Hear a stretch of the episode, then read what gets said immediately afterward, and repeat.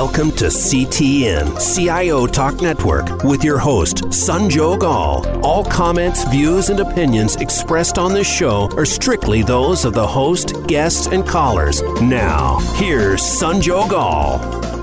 Hello and uh, welcome to CTN. To learn more about the show, please visit CIOTalkNetwork.com. So today's topic is Does your leadership pass the audition? What do I mean by that? Well, so every time you speak to whether your team or management, you may be emoting in some way, you may be saying things or doing things, and everything is seen as a form of audition. So you could be looking at a challenging situation and giving your point of view or a verdict. Or sometimes you may not know things. And in today's day and age, that happens quite a bit is you do not know what to do and you admit that you are still auditioning at all of those instances. Because the idea here is for a leader or the, the way we define leadership or all of us at least see the way the leaders are they are supposed to inspire us. They should instill hope in us. They want us they, they are supposed to i mean that's how leadership's uh, leadership is defined is that they are supposed to help you become the best you can be.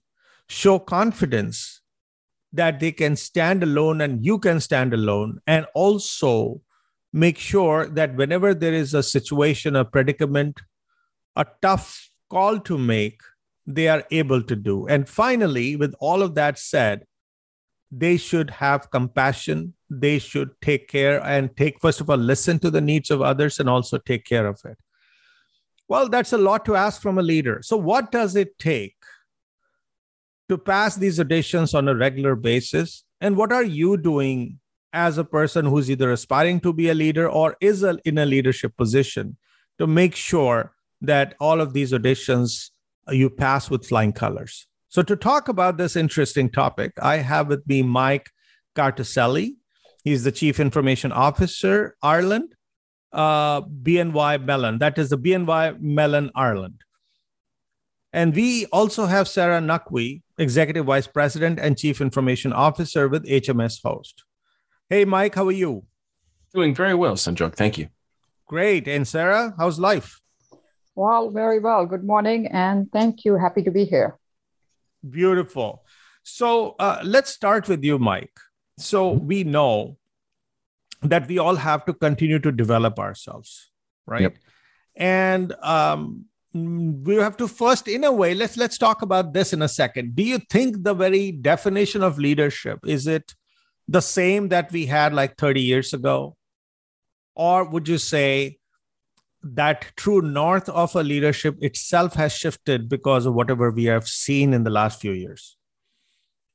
So i think that you know the traditional style of leadership that was very shall we say you know top down it was command and control it's based off the military uh, it even goes back to Frederick Taylor and scientific management methods of you know trying to really define each individual piece of a company and lead by that.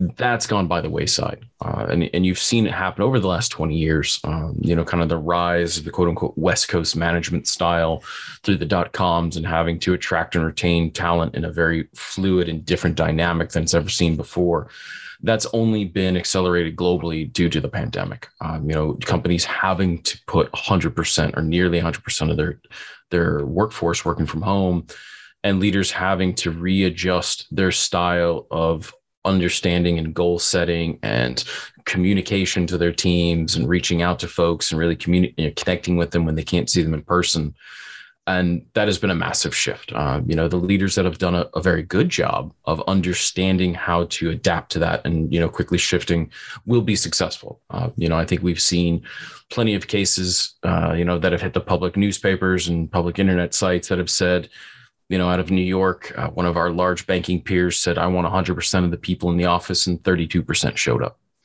and that was you know a pretty striking uh, number, and that number hasn't changed and p- because people know that they can do the work at home. So leaders absolutely need to adjust. Sarah, uh, one aspect is what Mike mentioned is, you know, we saw the adversity. And to be very frank, a leader, they are not invited to have a cruising journey, right? I mean, they will always be invited and they will actually rise and shine, or they're expected to rise and shine when the things go tough. Just because they went tough, and if someone stepped up to that, that in a way is table stakes for leadership. Would you say uh, the DNA of a leader does that require a switch based on the times ahead, or would you say leadership is same old, same old, same old? No, there is, um, you know, definitely a significant change that is happening in our industry. In fact, it's happening in the world. Uh, that is going to define new leaders as we move forward. I mean, the, you know, COVID has uh, definitely accelerated the focus on what styles are going to work. You know, just alluding to the point that Mike made, diverse workforce that is not there, that you're not going to see, that you require to develop them. That I think came into focus with COVID. But if you really truly look at the new generation that is going to be the makeup of the workforce of future, leaders like us that have been traditionally you know in these positions for decades are going to have to adapt to the styles and expectations. I mean the newer generation that's making up the workforce they don't have barriers between private and public. They are a product of social media. Um, and they like to talk about you know private and public things all combined in workforce. People like us that have been in this industry, for instance, so long. I mean, we do have like very fine boundaries between what's, you know, professional uh, discussions versus personal life. So these are like subtle changes that started, you know, as, as with the evolution of social. And now with COVID, it has added, uh, you know, another factor to it. Um, therefore, it's going to be important for us to really take all of those into consideration and create that environment, engaging, developing, embracing and, and really driving that change. So I, I, I think as leaders, we have our plate pretty full. So would you say that the fact that the plate got pretty full, Sarah, does that leave you the breathing room? Like, you know, when we talk about our employees, we want to say, hey, don't make the plate so full for them that it's spilling so they don't have any breathing room to grow. Do you think while yeah, you will you will never have a dull moment as a leader, but are we truly having some room or are we creating room for us to get ready not only for today but the faster future ahead and the more complex future ahead? I think it's a happy balance. It's really recognizing you know what the future is going to be um, taking a look at the culture taking a step back and revisiting all of the assumptions that we had made in the past about what our culture is going to be. Because honestly sanjog we're talking about culture here what type of a culture that we want to create as organization as leaders and that is going to create an environment that addresses the needs of the employees. So uh, you know plate really full for leaders is a true fact but if you do it in a way where you are stepping back and revisiting assumptions I mean, we you know the other day i was attending a, a seminar where they were talking about nobody. Gartner was saying that absolutely no one has the right answer we don't know what the future holds when it comes to hybrid workforce and culture is concerned. So, uh, as leaders, we, we do need to continue to really revisit the assumptions, continue to really reassess the culture, and pivot and be ready to you know evolve and change and really re- be proven wrong if our assumptions if we are grounding on wrong assumptions. So, it's going to be a very agile environment, least to say. So, Mike, when you are looking at whether your organization or your peer group, did they feel, or did you feel that there were a few muscles which you needed to develop or to strengthen when you encountered what you saw, or you say, hey, bring it on? So I think, you know, for myself, I've always been in a remote capacity. Um, you know, I've been in technology firms for 27 plus years and for the vast majority, I was, you know, the one team member in New York when everybody else was in LA, or I was the one guy in Ireland when everybody else was in San Francisco. And, you know, I've built teams, you know, that are global teams. And so I've always come at the leadership style of understanding that I won't see my folks every day. And when you run sort of global teams, you build them from the ground up or you inherit them you need to really sit down and figure out with each person, you know, what their motivations are, kind of what their their work passions are, what their personal passions are, and what kind of drives them, you know. And then from that, you can start setting goals for each person and, and how they work. The folks that haven't had to do that in the past. You know, they've had a team that was traditionally sitting in front of them. You know, they had a nice glassed in office and they could look out and see a sea of heads sitting in seats. And that made them happy. They knew that the job was getting done, or the folks that were used to putting a stack of work in an inbox and getting a stack of work in the outbox at the end of the day, that's the way they worked. If they no longer had that, there's absolutely a set of panic that that came with it. Um, I'm sure folks were able to kind of flub through it for the first six to nine months. When we start hitting the the year to the 18 month mark, they you know those habits had to change. Um, unfortunately, it's been a bit disconcerting to see how quickly those habits have reverted. Uh, and when you look at things like in Ireland, uh, you know, our fuel crisis costs are incredibly high. So the government may turn around and say, everybody work from home again, you know, so stop driving uh, because fuel prices are too high and we don't want to put that on folks. So as a government, we're going to say work from home, please. Uh, you know, so you'll see that. And then all of a sudden that throws all those return to office plans up in the air, depending on what country you live in and, you know, what individual companies in those jurisdictions do. So I think that, you know, the muscles that need to get stretched are the ones of people setting really well defined goals, whether those are smart goals or just, you know, well defined and then increasing the number of you know team meetings one-on-ones you know virtual water coolers whatever you want to call it to connect with your folks to remain connected. And that's how we're going to have to work going forward because there's an entire generation. We recently went to a business school in pittsburgh uh, and every business postgrad uh, student that walked up the very first question out of their mouth was do you have a fully remote work from home policy? And if you don't i'm not going to even talk to you. So there's an entire set of generate there's multiple generations that are now going no i'm not going to do this so responding to that the leaders need to be able to embrace that and need to be able to show that they can change a culture of their team you know to sarah's point or change the culture of the you know firm or the industry to say no we embrace this. And this is why we embrace it because we realize that things have changed and that's okay.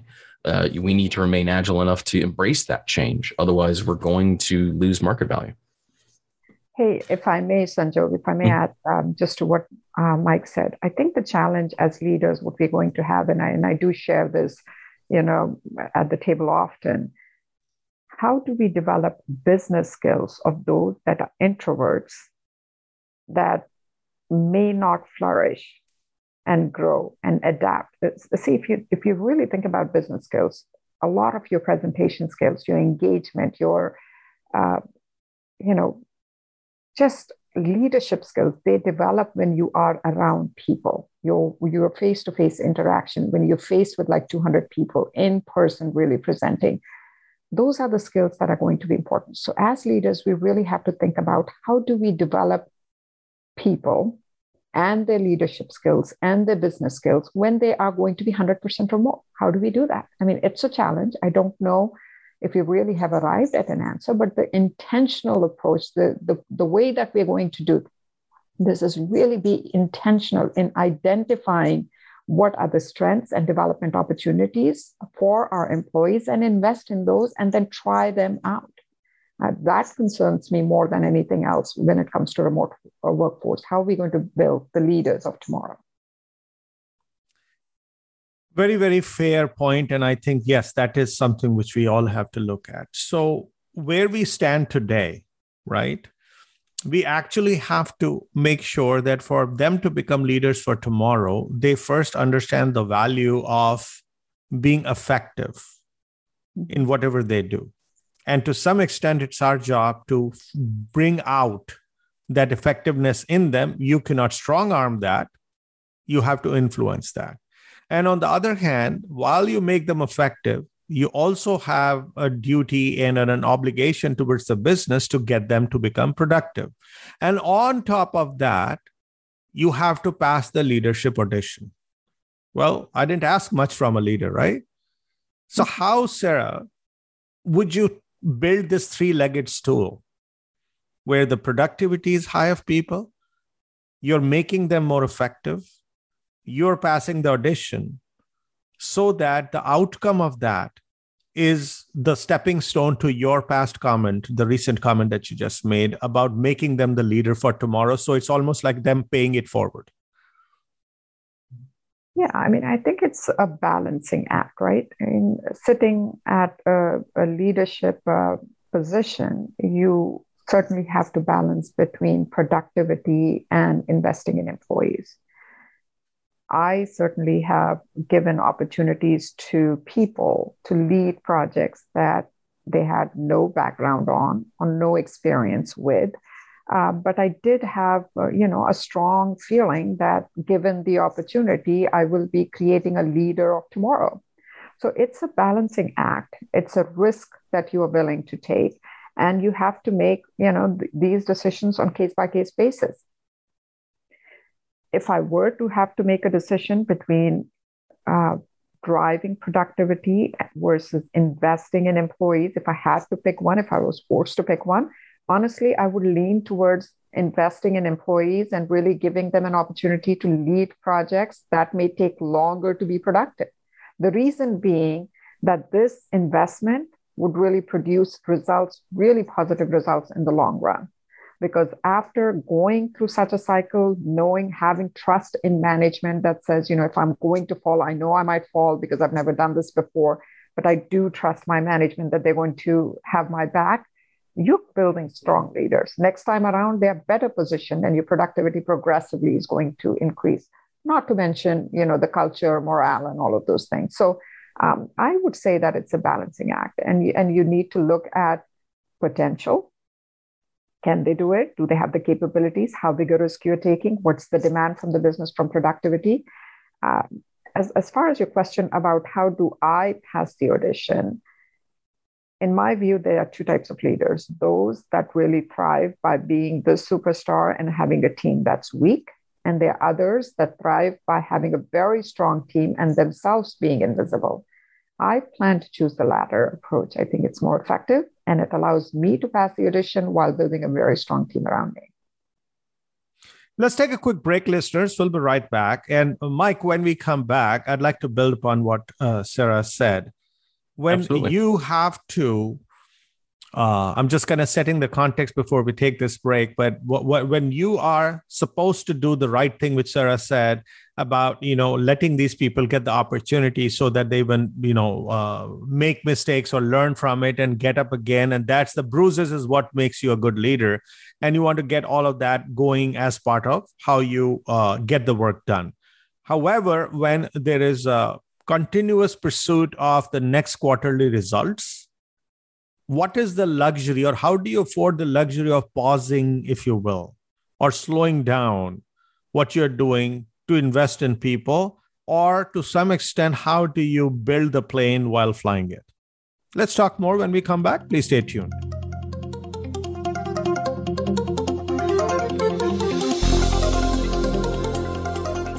Today, enterprise technology is both strategic and global. Each week on CTN CIO Talk Network, IT thought leaders from around the world share their experience with listeners as they discuss with Sanjog Aul how they are trimming costs and partnering with business to innovate and help IT become more competitive, better care for customers, and improve the corporate bottom line. If you want to keep up with IT thought leadership, listen to CTN CIO Talk Network with Sanjog Aul at CIOTalkNetwork.com.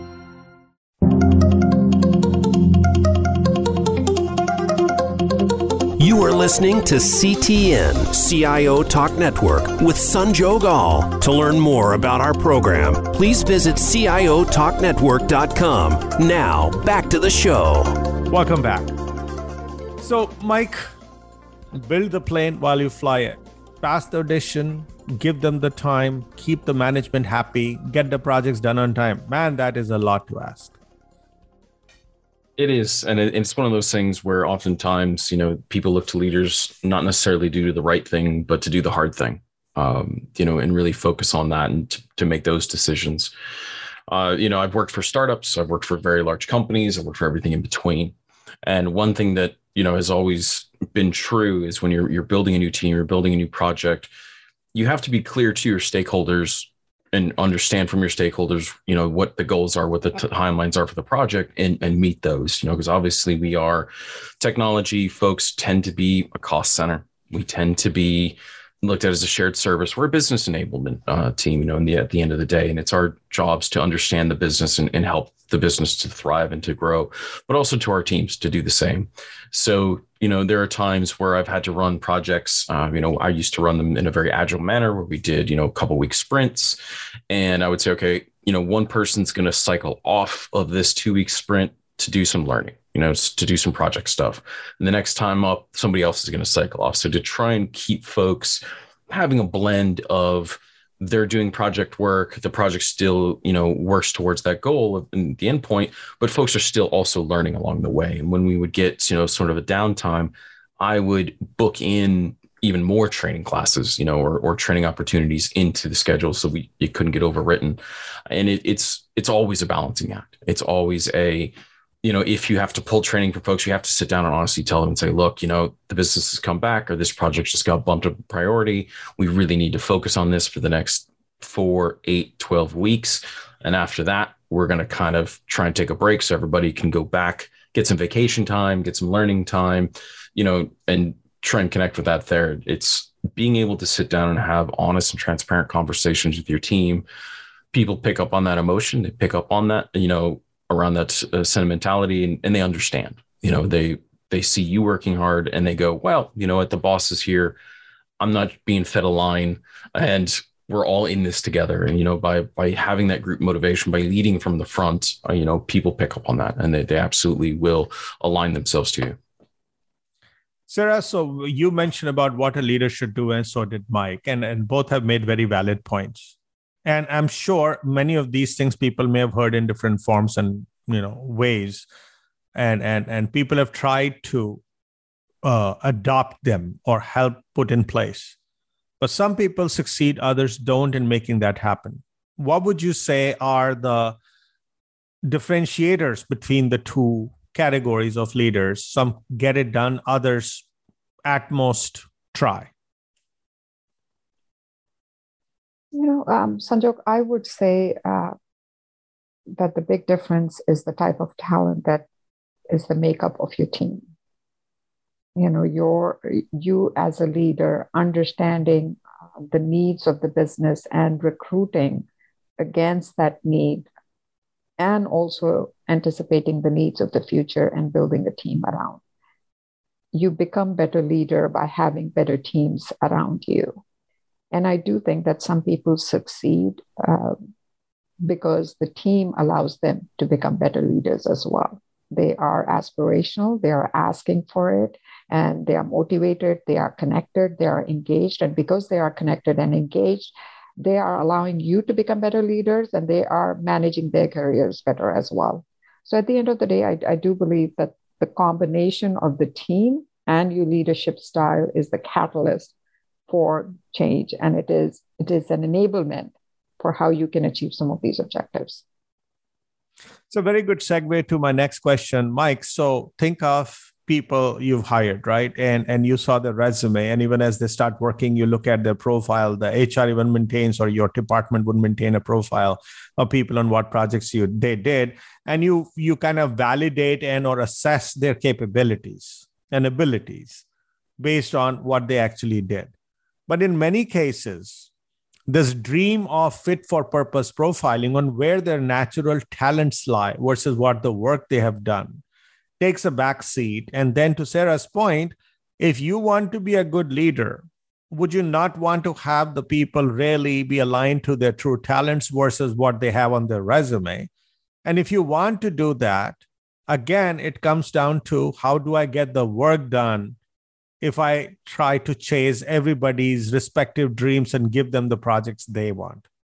How would you handle something like this? Because that's what will make the team become the reason of leaders passing the audition if they are given the chance to blossom at their respective levels and or where their true talents lie yeah, it's difficult. You know, I, have joined teams, I've built teams from scratch, and obviously it's much easier then because you know, kind of going into it, you've you've worked them through the interview process and you've kind of sussed out how that works. But when you inherit teams, that becomes very difficult because you know the the previous management teams and leadership teams could have said things, could have promised things. You know, hey, in six months you'll be here, and in nine months you'll be there, and twelve months you'll be running the whole thing, and you come in and that may or may not be the truth. Uh, so sitting down and, and obviously having sort of you know the experiential background, the academic background, and then tying that into just talk, talking with people. You know, the first time of taking over a team and, and working towards what folks really get behind. You know, ask them what what motivates them. Hey, do you want to be completely autonomous? Do I do you want to talk to me once a month?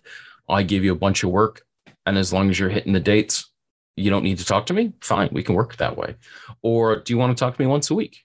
Uh, you know, what you know, I joke about it and I say, what do you want to be when you grow up? you know, when I talk to my when I talk to folks about their career plans, uh, I want to make sure that all my folks have training plans every year that they they work towards. I want to make sure that you know their performance is measured monthly or you know biweekly and they know what's coming. So you know mid-year reviews, end of year reviews are never an issue for them. And when they start, you know, when you get that sort of groove between your yourselves and your folks, you can say, look, you know, Bob, are you really happy doing this? You seem to be cranking out the work, but is that is that is that what makes you happy? And they go, well yeah, I'm really happy doing this. I'm still learning a load. Okay, fine. The, the second that you start to be unhappy, let me know and we'll try and look towards something else for you. And somebody came to me, um, you know, my last position, they said, Hey, you know, we, your company bought ours. I was really looking forward to being a manager and I was on that career path. And now you're the manager and I don't get that career path. Can you still help me out? And I went, yes, I would absolutely love to. And, you know, then you start to delegate projects, you start to delegate other work. I made him a scrum master, you know, so you're still coaching folks, you're still mentoring all your people. And by understanding where their passions lie, you can start to build them towards those goals. Obviously, the you know project end dates do have to come first, but people will understand that you're trying to work with them. When you start doing things like adding it into their their growth plans, their career plans, they see that you've understood and you've heard them, and you've taken that to heart and you're you're actively working them towards that goal. And there are times where I've said, hey, um, we can do a secondment to another team. You know, if that's what you want to do, if you want to be a storage engineer, a systems engineer, a project manager, we can have you work over there for a couple sprints or a couple months, and we'll see how it goes. And so, you know, those are the teams that have stayed with the company for a very long time, and that's you know part of the the, the key of retaining key uh, high performing talent is by understanding those folks and, and tapping into that talent and helping it move towards it needs to be best. Obviously, it's it's not a bad thing. You know, at one point in time, I promoted 85% of my team in one year to other teams, and I had to backfill from scratch. I didn't see that as a bad thing. You know, that was a success to me because those folks stayed in the company, and 95% of them are still with the company 10 years later. So I'm quite happy with that. Um, if I may, Sanjay, mm-hmm. I mean, in, in 2013, um, you know, I assumed responsibility of CIO and I had to build the team from scratch.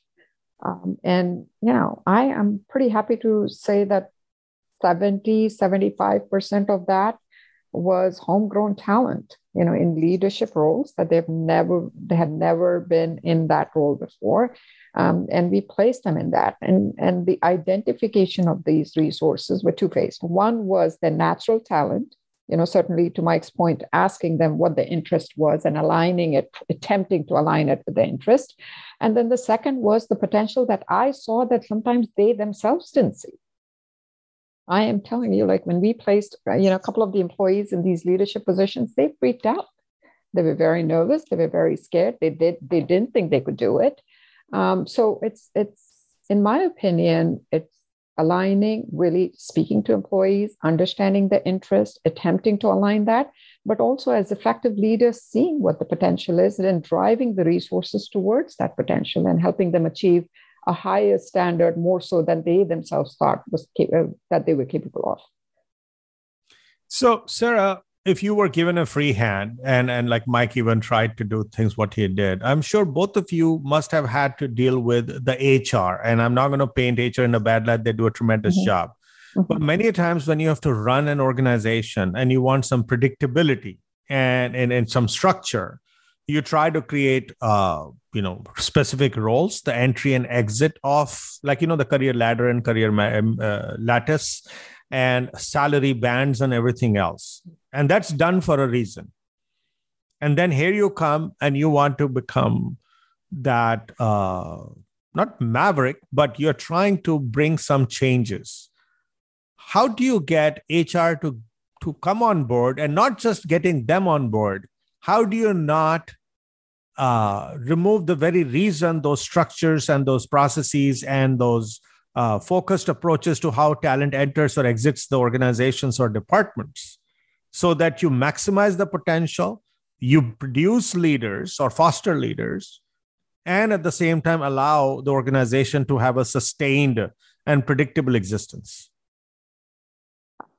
You know i would at least in my experience I've necessarily not had any issues uh, dealing with this challenge or collaborating with hr on predicting the future as i said in 2013 we start we took a step back and did a full talent assessment of who we had versus what we were in need of as a business, right? So, partnering with HR is highly recommended to really help them see what your journey is, where you're coming from. Um, you know, technology is changing at such a rapid pace that uh, to really position strong IT teams, I feel like it's two-faced approach. One, when you're hiring talent, talent acquisition, really think hard and not hire people who want to be in a box. Traditional IT, it was okay for me to hire a programmer analyst that was great at SQL or great, great at programming and then put them in a box.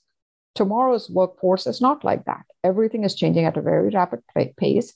So both in universities as well as the talent pool that's going to come in, you need to make sure that you're training them or you're hiring, recruiting people who want to scale and don't want to be in a box. So that's one. The challenge becomes if organizations have like really low turnover, how do you really build the existing team? So in for that challenge, I think it's a change in culture, it's collaboration with HR. It's we did an in-depth skill assessment what do we have? What's the future? Where's the gap? Are we going to fill the gap by recruiting? Are we going to fill the gap by training? Or are we going to fill the gap by transitioning and backfilling? So those were the three things. And, and in order to do that, the best advice is for CIOs to really connect with HR, go through the business case, help them, bring them along on the journey. You'll find, find that they're going to be better partners in helping you recruit for the right reasons. Let's take a quick break, listeners. We'll be right back. And uh, Mike, when we come back, we have to talk about, of course, as people are coming back from the pandemic, it was really tough for people to handle things personally and professionally. And things have not fully, uh, you know, cured yet, if you will. The situation is still there, lingering to some extent. And we got to make sure that we do a little more than the regular job of raising people's spirits and keeping them there because there is a lot of unpredictability in, in, in the business, in the you know home life, personal life of everyone involved. So what should be the should the leaders be doing and what did you try which worked for you and how are those needs changing where you are not just a boss but someone who's not truly a parent either, but someone in between who is helping them and someone they can fall back on and uh, you know uh, see look up to you for them to get the support and the strength to get through the days that we are facing now and what we are likely to face ahead. Please stay tuned, listeners. We'll be right back.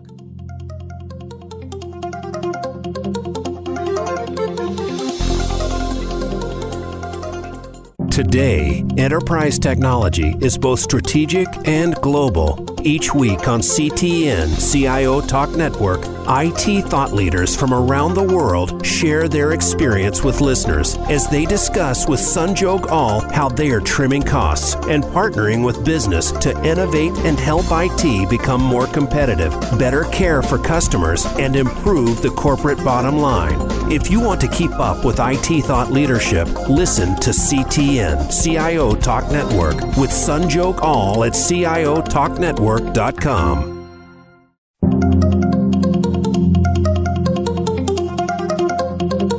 You are listening to CTN CIO Talk Network with Sanjog Aul. To learn more about our program, please visit CIOTalkNetwork.com. Now, back to the show. Welcome back. So, Mike, pep talks, we can give them all day long but that mm-hmm. only goes so far people are looking for support people are looking for a caring you know hand and someone who they know is there for them no matter what, like they would like a support from family. I think they're lo- going to be looking for that in a leader as well. Mm-hmm. What yeah, absolutely. have you seen worked? So, you know, some of the traditional things of just being transparent and being caring towards some somebody. You know, when you create emotion, you create memories. Um, so people base memories off emotions. Things make them laugh, or you know, be unhappy, be sad, or, or you know, be happy. And it's you know, people can will still tie into that. When getting back to you know, kind of kind of post pandemic or even during the middle of it, the very first question was always, "How are you doing?" you know, and trying to be honest about it. You know, how's the family? Is everybody okay? Is there anything that we need to do as a company or I can do as a manager to, to help you out? You know, is, you know, then you start talking about work life balance. Is everything okay there? I see you logging on late. Is that because you're, you're effectively managing your day? It's totally okay to take breaks when, you know, you normally wouldn't have to in the past. If you have to do the school run and grab kids or drop kids off, if you're a parent, that's okay. You know, letting them know that they shouldn't feel guilty for these for having a life you know and living their life in the middle of a pandemic um, asking how their work setup is you know are they an analyst that's stuck working off their kitchen table and you go ah, that's you know that's a rough gig. Is is that the only place where you can effectively work? Yeah yeah it is. Well let's let's make sure that we send out you know an ergonomic chair at least for you so that you're, you're comfortable and make sure that your setup is right for you. Or hey maybe we can work something out where we get you like you know a small desk that, that can go out that's even better for you. And then traditionally I would, you know, take a walk or, you know, go to lunch with somebody walk around the block a couple times and try and connect with them. And sometimes you have to do that virtually um, and just say, Hey, you know, this, this one-on-one's not going to be real heavy on, on what we've been doing. It's just going to be a catch up and, you know, do what's right for your family. And I've had a couple of conversations where people are like, like, you know, somebody's come after me and they're offering a whole lot of money. And I, and I flat out said, Hey, you know, this is kind of off the record, but is it life changing money? Is it going to do best for your family? If so, then I encourage you to do what's best for your family and to go for it. You know, if it's something that you, you think is going to be better for you, then off you go. Um, if it's not, maybe it's not the right decision and you can have that conversation too. But I think by being transparent and, and building trust with your folks and being honest with them and telling them of your own struggles, you know, making that connection and say, hey, you know what? It's been really hard it is really tough. Hey, here's our employee assistance programs, you know, that we've all had as a, as a perk for most of our companies that, you know, very few people really ever use. But during the pandemic, the usage just spiked up 35, 45%. And that's a good thing. You know, that should be encouraged. That could that should be celebrated and talked about in weekly or bi-weekly communication emails out from the team to say, hey, if you're struggling, it's okay. Take a mental health day. Take a break Go on a long weekend. Take an extra two days on the back end of that. Folks aren't using nearly enough of their vacation. It's okay to not be okay and to walk away. And people will connect with that. And if, especially if you are honest, you are being honest, which hopefully folks who have those conversations are. Um, and you know you will continue to build that level of trust between your teams you will continue to build that loyalty in your teams and hopefully like I said, if people need to go because if you know something better pops up, that's great. If they want to stay, that's awesome. But it's it's past the normal like, hey everybody, we we just need to buckle down for the next two weeks and we'll we'll get through this project. Now you have to take a much more humane view and and see the whole picture, what's driving the person's life, to understand how their output will be um, measured. Sarah, have you ever had a thought uh, across your mind that hey, I need my leadership to pass the audition every time. And, and I'm trying to be nice to people. And I do see some signs that there is an abuse potential there. So, shall I take a step back?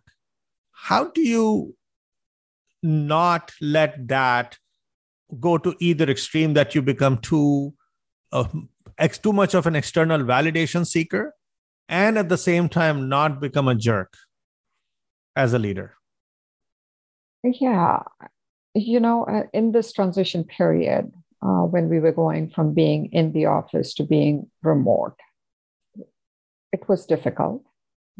It was, as a leader, historically in the past when people worked remotely it was assumed they're slacking that the productivity isn't there or work from home was like such a perk where productivity couldn't be you know managed and maintained so i i do believe that in this transition phase we struggled to not be a jerk or um, you know, be empathetic or be real and be managing productivity. I mean, all of those were like real challenges um, as as a leader. But as we're coming out of this pandemic, um, I do believe that we've gained uh, some stability. Um, I, I, think a couple things that we absolutely need to do um, in this hybrid environment. First of all, to really make sure that we are not calling it necessarily work from home, but it's a remote office some of the work that gets physically done in the office, the rest gets done in an office space, call it whatever, from your home office.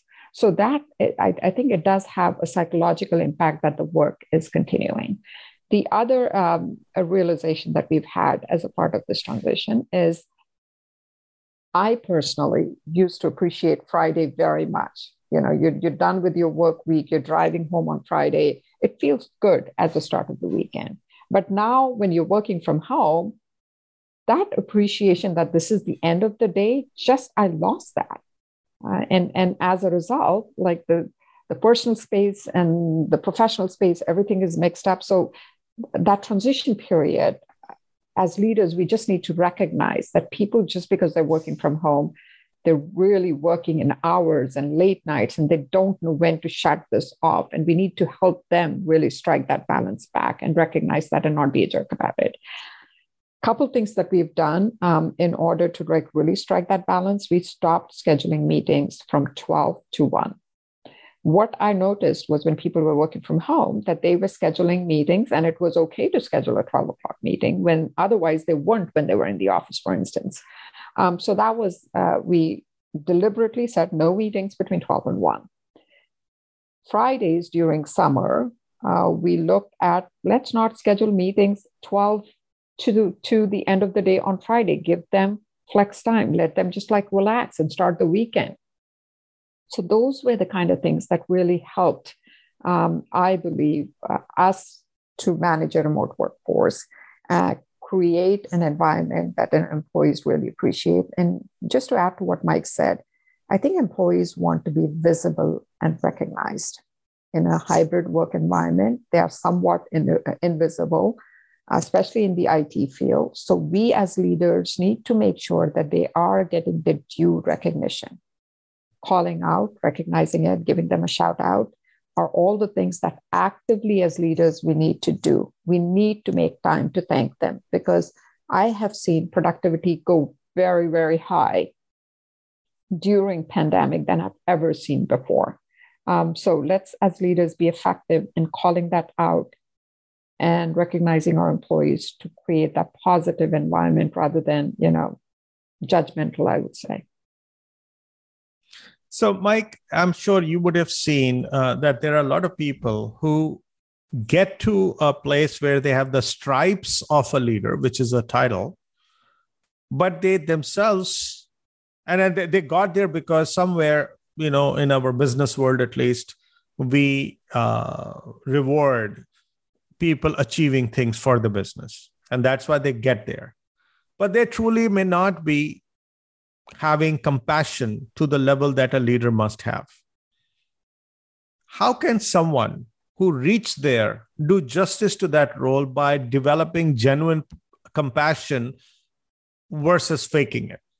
Sure. So, you know, there's nothing wrong with being a very senior individual contributor. Um, if, if somebody has gotten into a leadership position and you see that they have potentially may be struggling a bit you know you have to sit down and say if is that position really right for them? Uh, the amount of times i've had one-on-ones or even skip levels and said you know hey what do you want to do in the next 18 24 months? Oh i want to be a director. Okay great. Why do you want to be a director?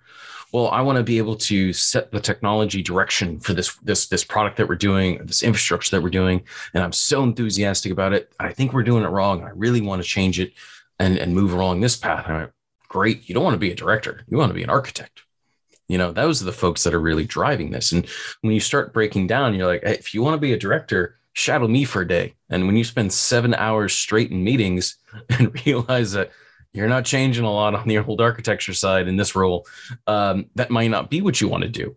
Uh, but if, you know, and that's okay, especially if, as we move towards cultures and, and companies that really embrace neurodiversity, you shouldn't put people into roles where they're not comfortable doing those roles. Um, however, if it is somebody that does want to learn and they they might be struggling a bit, that's you know, there's there's loads and loads of resources out there. Um, you know, look at anything from Dr. Richard Boyatzis out of Case Western University in Ohio, and some of the work he's done where it shows how a functional MRI shows what parts of the brain light up when you give different types of feedback and, and how to manage that, how to manage cortisol flushes through the brain and, and how to talk to people in different ways so that you manage their stress.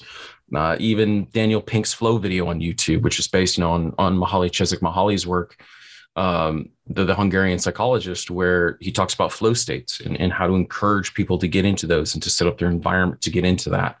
And, you know, a flow state and somebody working in that, that's infinitely better to them than money you know so that's a motivating thing. Um, you know there's tons of books the culture map by Erin Meyer is amazing for understanding global cultures if you work in a global team. And you know looking on you know near shore for me uh, my good friends at the irish management institute and some of the work that they've done you know i work with them as being a mentor as part of the 30% club to ensure 30% gender diversity for all c-suite and board positions. And uh, for female representation and they do some incredible work and you know have some amazing training courses. And it's okay to reach out outside of your own network and say hey you know what? Um, you've gotten in this position. We're trying to drive you know compassion or the skill set. I've been trying. Maybe i'm not doing a good enough job. Let's get you a coach. Let's get you a mentor. Let's find somebody who's a mentor who's outside of technology if we're talking about a, a, a tech leader. Let's go find somebody from marketing. Let's go find somebody from sales because they're seeing the world and, and the company in a different way and they might have a different vision on on how to help folks. So you know to understand that and you know to sarah's previous point around kind of that that decompressing side you know we really focus on mental white space. How to how to decompress your brain at the end of the day or during certain parts of the day and and really managing your your energy throughout the day and, and that can be difficult. So you know developing that compassion is the same ways that you develop any other skill set for, for a leader that you're really focusing on and, and you know coaching mentoring. There's there's plenty of books out there there's plenty of articles quick articles you know and just look for some some tidbits that may help folks kind of get over that hump if I may, um, mm-hmm. I, I, think, Mike, you make some really good points. Um, I, I, do also believe that if we do have a leadership team, we should allow them to be vulnerable. We should allow them to be genuine. And the more that they can openly speak about, you know, what they are capable of and what they're not, and the more that we can encourage them to be real and authentic and genuine, it's going to create compassion. I do think that uh, people fake it when they feel that they have to be somebody that they're not, and then they're, you know they're just not made that way.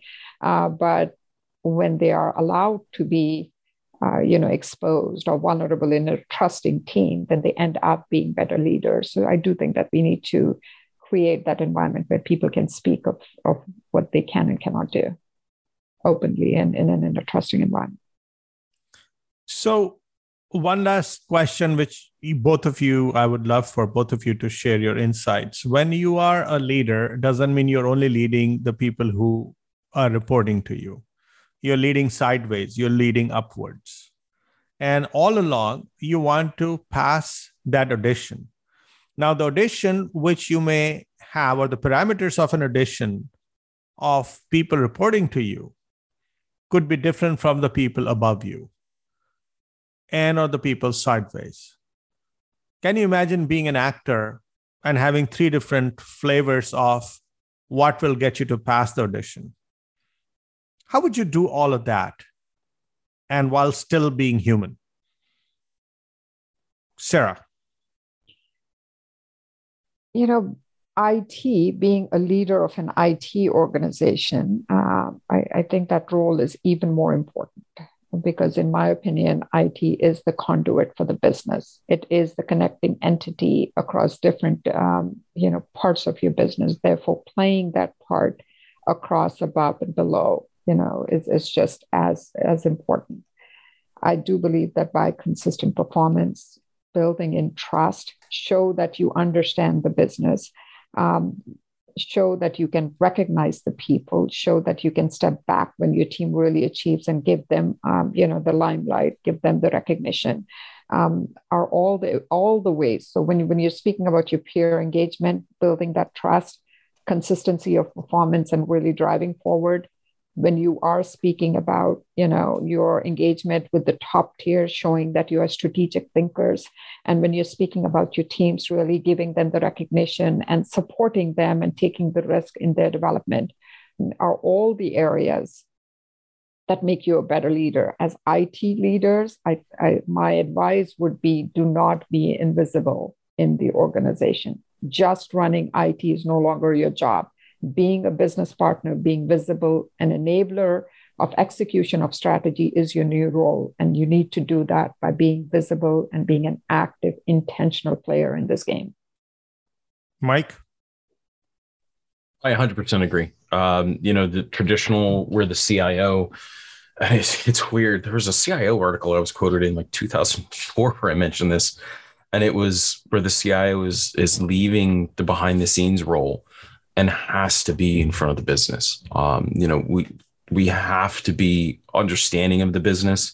And you know, for me personally, it was difficult. I moved from being very technology company focused. So I understood we made a product. The product got sold by you know the people. It was easy. And now I work for you know the oldest bank in America, and I'm in a massive financial role. And understanding how that all works is very foreign to me. But I've you know been trying to learn as quickly as I can as I go.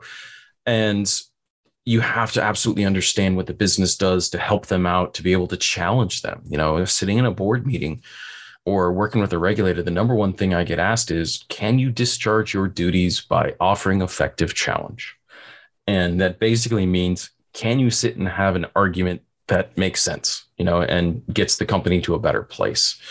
So by having those types of conversations, pulling your peers aside and say, hey, you know, from my perspective, this is what the world's looking like what does it look like from risk? What does it look like from finance? Uh, how does that, you know, what's going on there? How do we work with our compliance team or our audit team? What's going on?